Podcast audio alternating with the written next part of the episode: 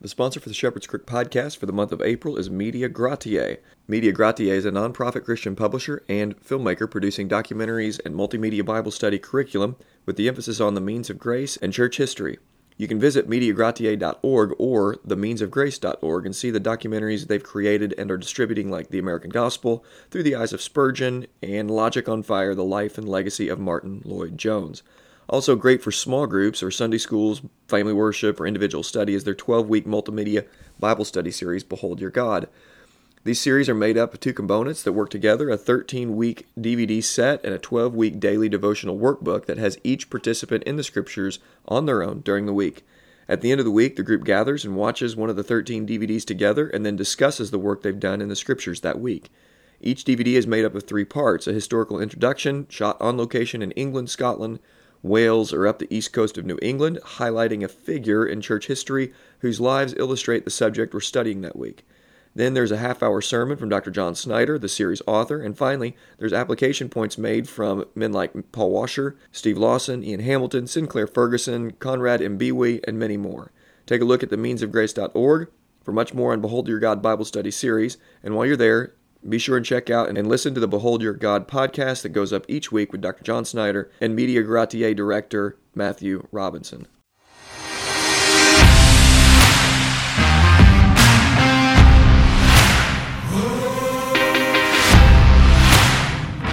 Welcome to the Shepherd's Crook podcast. The Shepherd's Crook exists to provide care, counsel, and resources for pastors. You can get more information at theshepherdscrook.co. My name is Jared Sparks, and I'm a pastor coming alongside other pastors, reminding them of the chief pastor.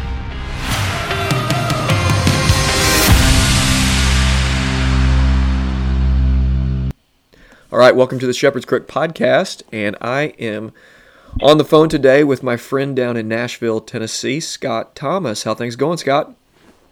Doing great. How you doing? Well, doing well. Um, it's uh, pretty weather up here today. We've been it's been crazy. We've had like well, it's typical Midwest, right? You get a 60 degree day and then a 30 degree day or a 40 degree day the next day, and you know all the spring flowers and trees are freaking out because of the weather. So I, am assuming Nashville's like that. yeah. gotcha. But things are things are going well. Why don't we go ahead and pray, and then uh, it's going to be uh, just an honor to be able to ask you some questions about life and ministry. Uh, Father, we just thank you for your grace to us. I thank you again for tech- technology and for uh, just the opportunity to talk to a brother and a friend about ministry. And uh, just thank you for how you've used this man in my life. And I trust as uh, we get to hear and glean from wisdom that he has from through the years and from in your word, that me and the listeners are going to be encouraged and challenged. And I just ask God that you would make this profitable. And I trust that you're going to. And it's in Jesus' name we pray. Amen. Amen. Amen. Well, Scott, I tell you what, for those who may not know you, um, would you give us kind of an overview? Tell us about yourself, your family, and what it is that you're currently up to. Oh, that's great. So, yeah, I've been married for 38 years. Um, this summer, to uh, um, I got married when I was six. okay, yeah. So you're 44 now. I get it. Yeah, yeah. yeah. So Jeannie and I uh, met when she was still in high school, and uh, got married when she as soon as she graduated a month later. And we've been, uh, you know, in some really some exciting ministries going forward, and we've got two great sons. We just love to death. In fact, they live in the Nashville area as Wonderful. well. That's great. And then three grand three grandbabies that we uh, are okay about. I'm sure. Yeah. yeah. and so that's our life. Yeah, we get to spend life with our with our boys who love us and we love them and really get along together. Uh, super. Good. Um, yeah, I had the opportunity to serve in many ministries. I started in youth ministry, and I was a lifetime youth minister at the time. And then the Lord said, "No, I want you to move forward, go into adult ministry." So I, I moved into an adult ministry thing, and I was lead pastor for 17 years. Okay. And it's and then Acts 29, I was on their board uh, for about 10 years, and they asked me to take over uh, to be the director and then later president of Acts 29. And so we had an opportunity to do that, did church planting. So I've been a part of church planting for uh, 13 years now Hmm. in some capacity or, or another. And we moved to Nashville. We were going to start a church planting school, but financially it didn't it didn't pan out. Uh, it looked like it was going to be really good. We bought a house, and, and things didn't pan out. And uh, miraculously, my friend in Canada said, "Hey, Lord put you on my heart." He had no idea what took place. Hmm. The Lord put you on my heart, and I want you to move to Toronto and help me run this network. And the Lord had already been speaking to my heart concerning, you know, that and being open to what He's going to next. And Mm. so, yeah, we we moved up to Canada, Toronto, at least for a, a period of time. But my wife's health failed um, with some kidney issues, Okay. and that has kind of narrated our story for the last six years. It's been this background music that's been playing at the same time for for six years. Hmm. So, um, and then when she she relapsed about a year ago or so, a little over a year ago, she relapsed with her kidney issues, and last time she went into some deep issues, well, it was a year and a half. It was eighteen months, and it was pretty pretty trying, pretty troublous. So, I told our president and vice president of the church funding organization. I happened to be with them one day. Said, "I can't keep doing this, man. It's, I can't travel the way I'm traveling." Right. And I said, anybody can do this job, but there's only one person who can love their wife in sickness and in health. Hmm. So I've got to choose that direction. So as it turned out, they said, don't don't say you resign. Just take two weeks off, pray it through, think it through, you know, and let's just get back in two weeks. Well, it was during that two week period that uh, Immanuel contacted me and said, hey, and they had Wow. no idea what was going on behind Right. the scenes either. Hmm. And they contacted me and said, hey, and it was a church I was attending. That's fantastic. Um, I was just a member of the church, and they said we're looking for an executive pastor, and we think you're the guy. Hmm. So that is. kind of a mirac- miraculous way that God kind of pulled us back in. So You know- yeah, I can stay. It can be available to my wife, and Hmm. still involved with church planting through Immanuel. You know, it's almost as if God is providentially caring for us in our lives and ordering our steps or something. You know, Something like yeah. I cannot argue against it at all because it's uh, not only in the Bible, but Yeah. it's, it's also an experience that I've had in my life. Well, good for you for making that step and making your wife a priority. We're going to get to some of that here in a little bit, but from the outside looking in, you've you've been a man, at least to me, who's who's been a man of, of right priorities, and so I, I like from like I have liked from the outside looking in, you know, seeing men that I respect who also respect you and, and see you make those those calls based on right priorities, and I, I appreciate that quite a bit, and I'm sure your wife and family does as well. Um, Mhm. it was so neat when I saw you were jumping on board there. You gave me a little bit of a testimony about, uh, you know, you know, Pastor Ray Ortlund being the, the lead pastor there and writing about the gospel and creating a culture of gospel in his really in his little book in the Nine Mark series, and talking about that being a culture of grace. And then when I uh, and actually that being a culture of grace there at Immanuel, and then seeing you go on staff there, I was just really happy for you. So that's uh, that's that's thrilling to see that come Yeah. come full circle, being back in the local church. So. Uh, so you've had these. You just kind of laid it out there for us. You've had these several high capacity jobs that require competency, administrational skills, preaching skills, just a lot of giftings, and require wearing a lot of hats, a lot of travel. You do have your two boys, and I know that in different seasons of life, um, in when your wife can travel with you, there's there's different capacities for travel. But when children are younger, you can't necessarily travel as much. So how have you maintained over the years a priority of that? And you kind of explained that a little bit just now with Jeannie and, and, and what's going on, but.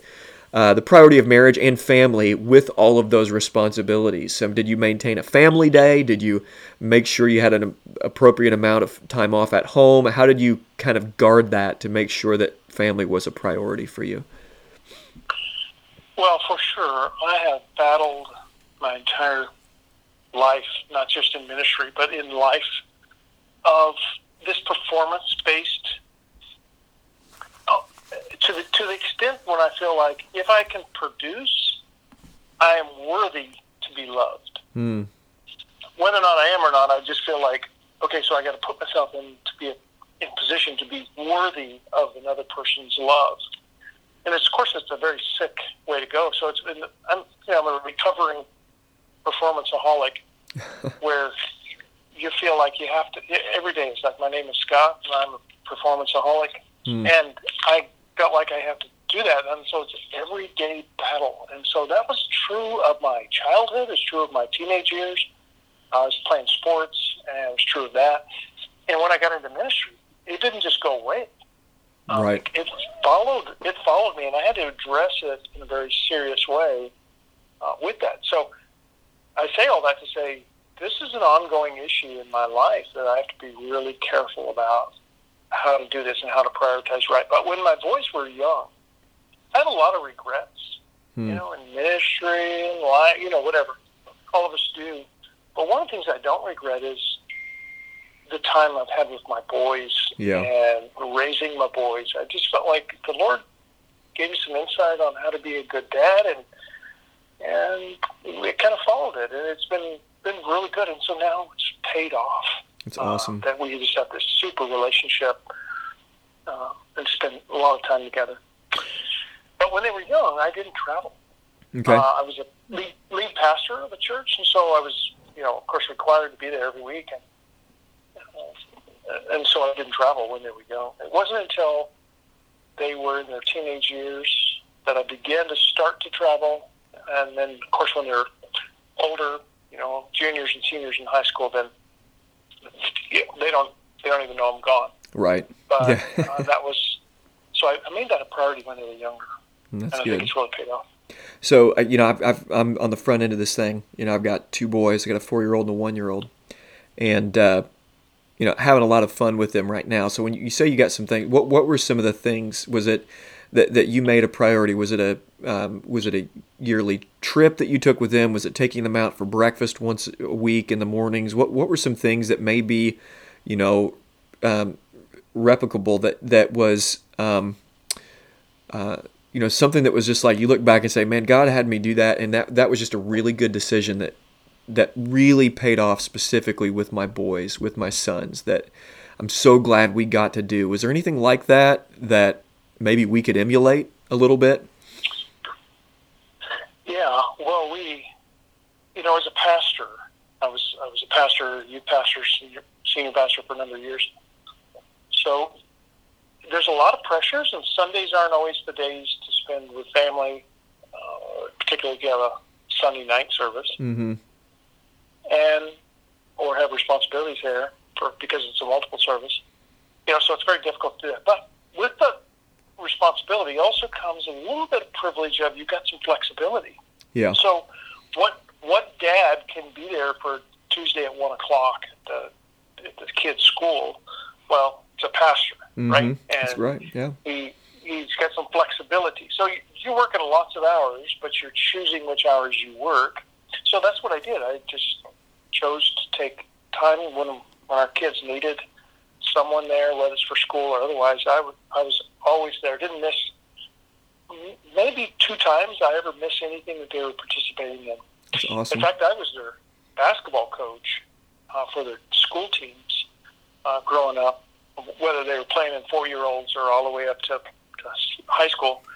Uh, I just was the basketball coach for them, and I could spend that time. And so, what dad can get off at three o'clock? Well, a pastor, yeah because he started at six, and he's going to have to work again later on that evening. mm-hmm So those are things that you know I just made my boys a priority, not overemphasizing, yeah but make it a priority in their life and just poured my time into them. And, and you know the advantage is, and I I could say that was a chore, that was hard, but it was very easy for me because I loved my kids from. Didn't matter what stage they were, whether it was a newborn or a two-year-old or five-year-old or even seventeen-year-old. I, I poured myself into them. I loved them, and I loved whatever age they happened to be in. So it was a That's real good. easy labor of love, if you will. It was a it was an easy thing to be able to do because I just you know I really enjoyed every moment of their life and, That's good. and stopped you know and so I didn't do when they would go to bed early you know when they were young kids mm-hmm you know six five six your age your kids age yep they go to bed early. So I didn't do any studying or working prior to them go to bed. But when they went to bed, Yeah. um, then seven o'clock or whatever. That's a, there's, I'm not ready to go to bed at seven. there's a lot of time in the evening where I can spend time studying and what have you. And that was a good practice That's um, good. that I did. I, I, I poured it into them. Then I could really focus on them the moment they got home from school all the way till time they went to bed. That's good. It's amazing how many applications there are to just being present and aware of your situation and who's in front of you, and how uh, how huge it is just to be present and there in the lives of our kids, or even the lives of people in our church. Just being there and just being aware of what's going on. And uh, I, I love that. I love that. And for listeners out there, making sure that we're just present and and not just thinking about other things, but actually present in the situation that is right in front of us with the people who are right in front of us is just so so huge. It's good stuff. Uh, So good, so good. And it's even more, we get to be more focused with this day and age of the iPhones and such. mhm. you just smartphones where you have access and people have access to you and they're texting you and you feel like oh, I'm compelled to, to to respond back Yeah, and you just gotta like you know what my kids right now my wife whoever my family needs me right now the rest of the world can wait that's good. So good.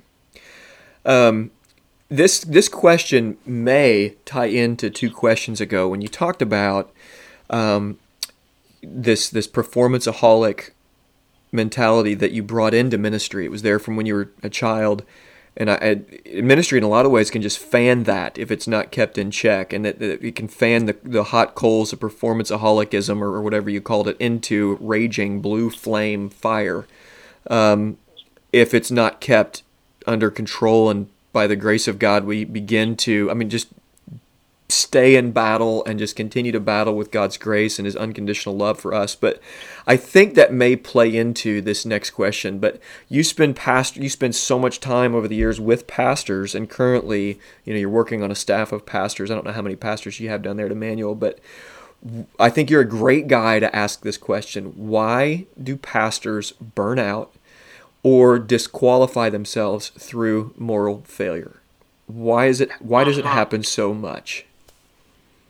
yeah well I think it's not having people in your life the bottom line it comes down to it's a it's a walk with the Lord but who is watching that? Who's who are you accountable to to be able to do that? Having that walk with the Lord, having integrity, having humility, uh, taking time off, etc.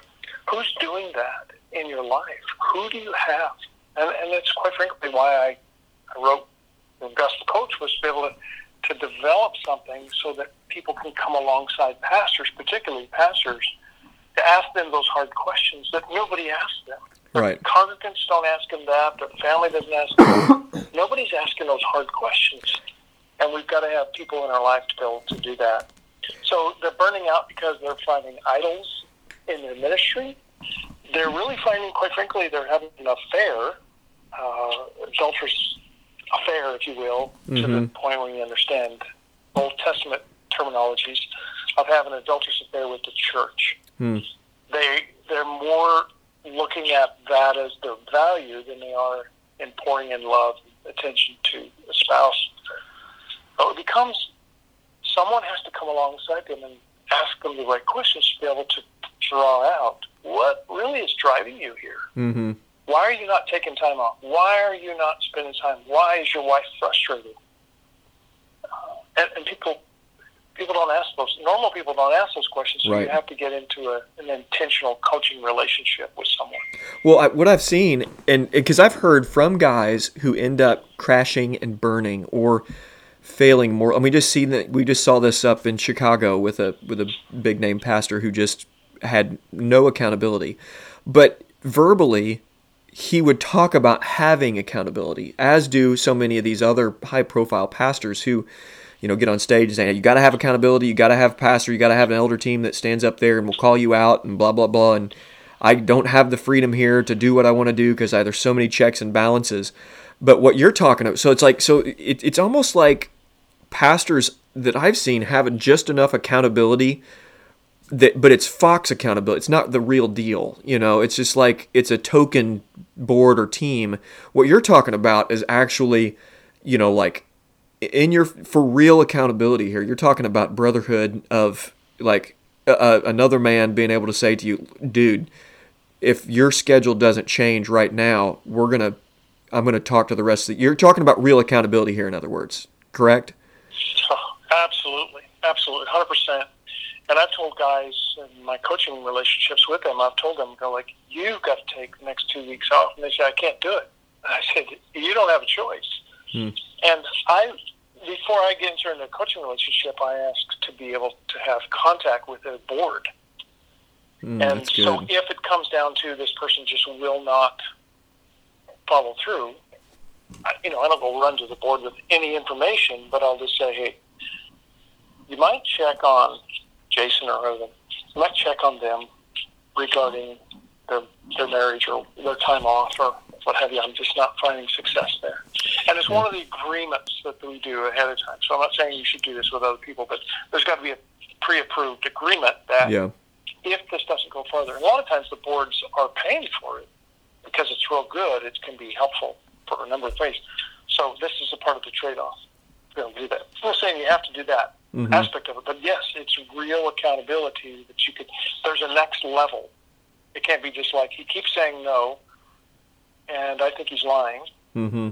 but I can't do anything about it. There's Yeah. no other person around that. So real accountability has multiple layers. Yeah.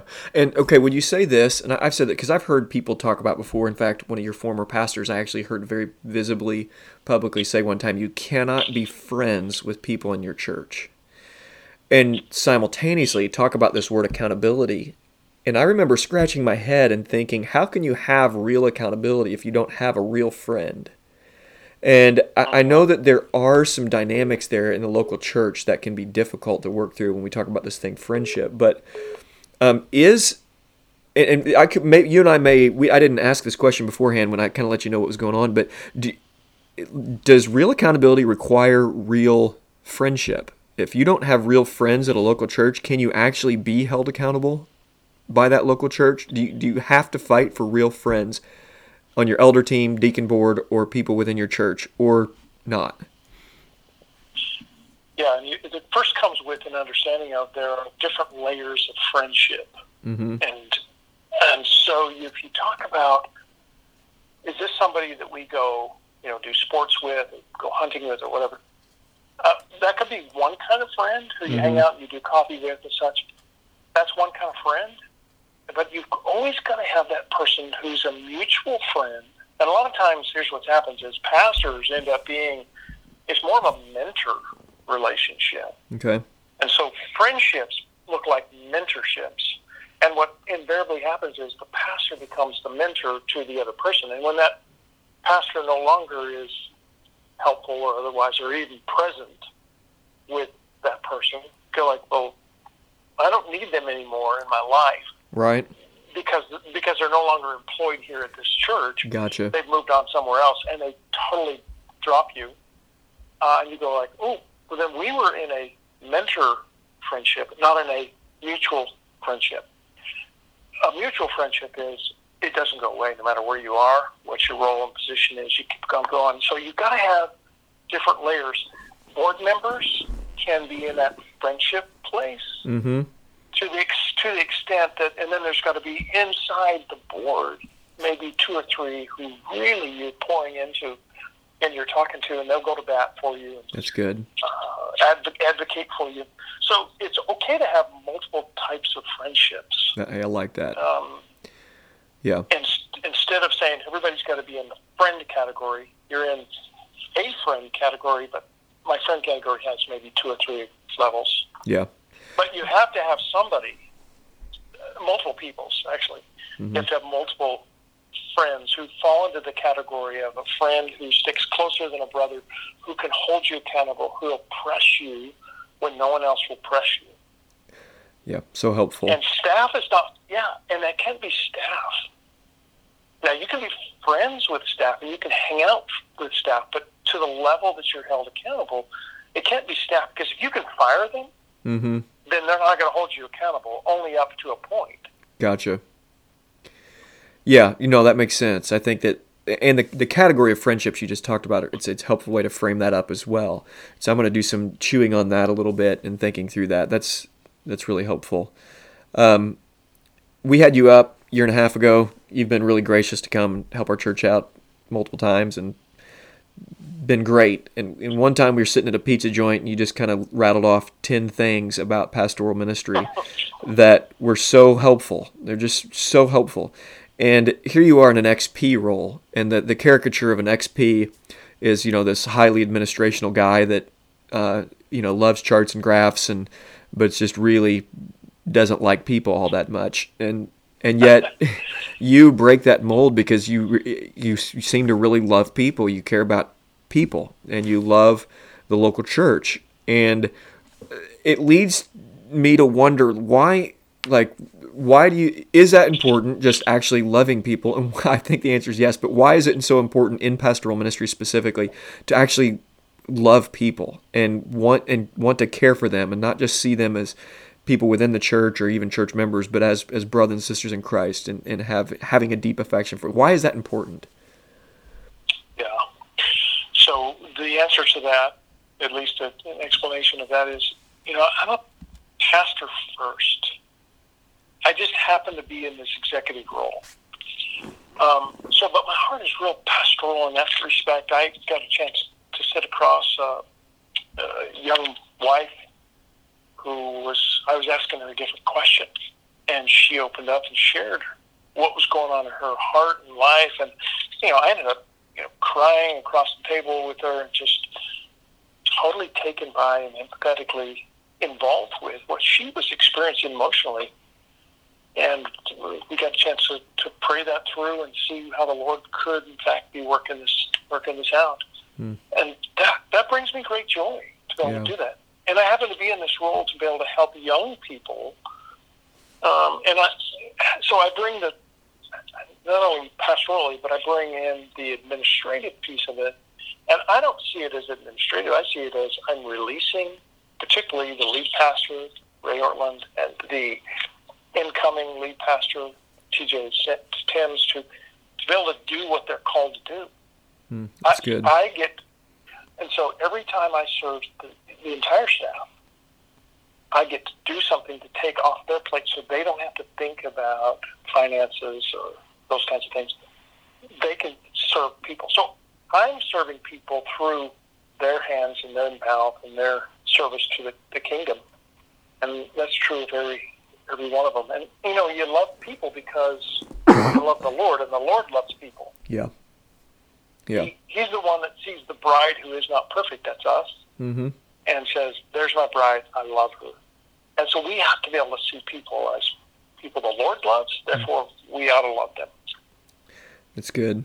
Again, it's also helpful, and and I see that, and see that even in the interactions that we've had with with you and I, I think that it's easy in ministry to lose sight of that at times of just seeing the people in front of you and just loving them and being present for them and and uh, it's that's so good. I love that thinking about the XP you're, you're pastor first before you're anything else. So uh, what counsel broad question um, if you can narrow it down to a few things or uh, whatever you have for me I'll take it. What counsel advice there's a young guy on the other end of this going for a run or at the gym or driving in his car and he's wanting to get into pastoral ministry or he's just now into pastoral ministry. Maybe a guy that's been in ministry for 20 years but is struggling to find his way. And, and what advice do you have for pastors to be the best men that they can possibly be as a pastor and as just a christian man? What counsel or advice do you have for them? Well first of all love jesus. And there's got to be an intimate, close walk with the Lord Jesus Christ, someone who you cannot live your life without. We're not doing ministry without Christ. Oh, if I need you, you're there, or in the name, just in the name of Christ. But we're doing it out of a deep, deep, deep love for Jesus Christ. Yeah. And He is everything in our life. I mean, we're we're pretty messed up without Christ in our lives and and with Christ in our life, we still fall and falter, but yeah. it's got to be it's got to be this love for Jesus Christ. Hmm. So have have a deep. If you don't have that love for Christ and what that means, and that that follows out with dedication to Him, time in the Word, praying, all the all the pieces of that. Right.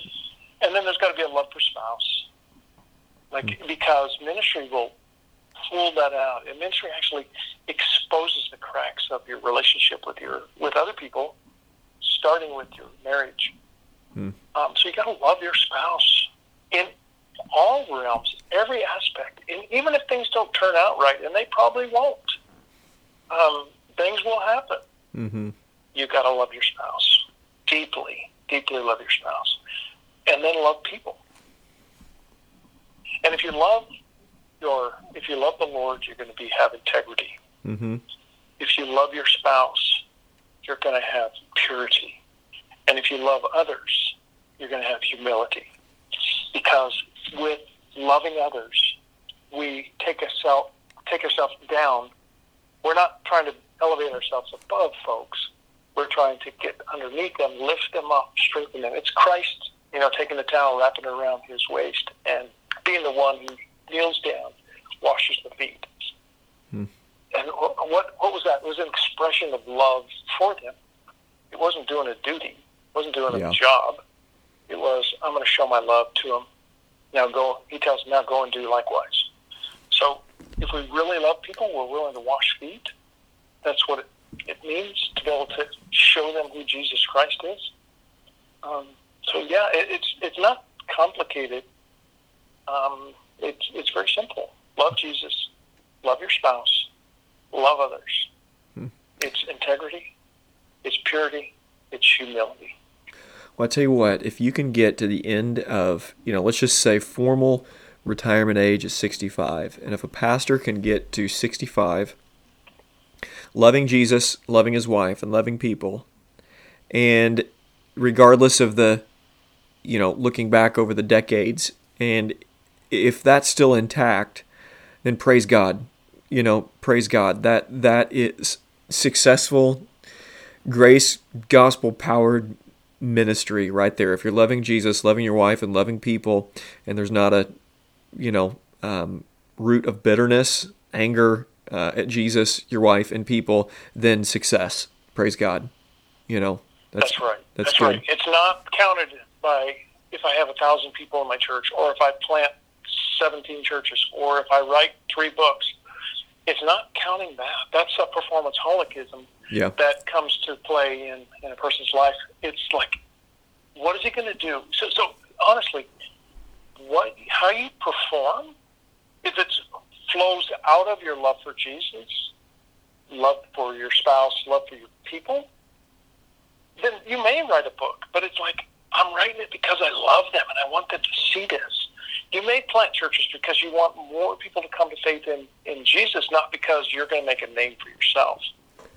Oh, yeah. It, it has to flow out of those those motivations as opposed to separate from.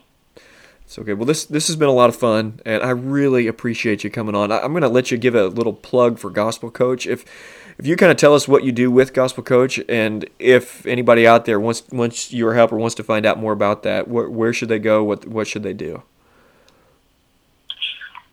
Well, you can they can email me gospelcoach at gmail.com uh, for if they want more personal information concerning that. But it's a it's a book we wrote simply out of the love for pastors that I had, a love for pastors to be able to help have someone to come alongside them, walk with them through all the trials and troubles and even not troubles and trials, but like I want to move forward and take it to the next level. Mm-hmm. Having that person, but at the root of it is the gospel, and we're coming alongside as a shepherd you know, the heart of a shepherd, not the heart of someone who's driving them, but who's walking before, in front of them. So, uh, some great things are coming about. This continues to be now 10 years we've done Gospel Coach. Mm. Um, and it, you can get it on Amazon. Uh, it's published by Zondervan and still continues to be a, a good seller. Good. Uh, the Lord is the Lord is using it because it's based on based on the good news of Jesus Christ, not on the good news of mankind. Well, I tell you what, I'll have to admit, although I've gone through your um, Christian beliefs pamphlet PDF about 15 times with people at least. I have never read Gospel Coach, so I'm going to have to buy it and read it. There you go. Uh, that's right. Yeah, I'm going to have to I'm going to have to get it and read it. So, thanks again for coming on, Scott. I really appreciate it. Everybody out there listening, I hope you hope you had a good time. And uh, Scott, really appreciate it, man. Thank you, buddy. Thank you for listening. For more information, please visit theshepherdscrook.co. For care and counsel, please call, text, or email to set up a session. You can follow The Shepherd's Crook on Twitter, Instagram, and Facebook. And please consider sharing this episode and leaving a review on iTunes or whatever other podcast platform you use. And let me encourage you to remember Jesus Christ.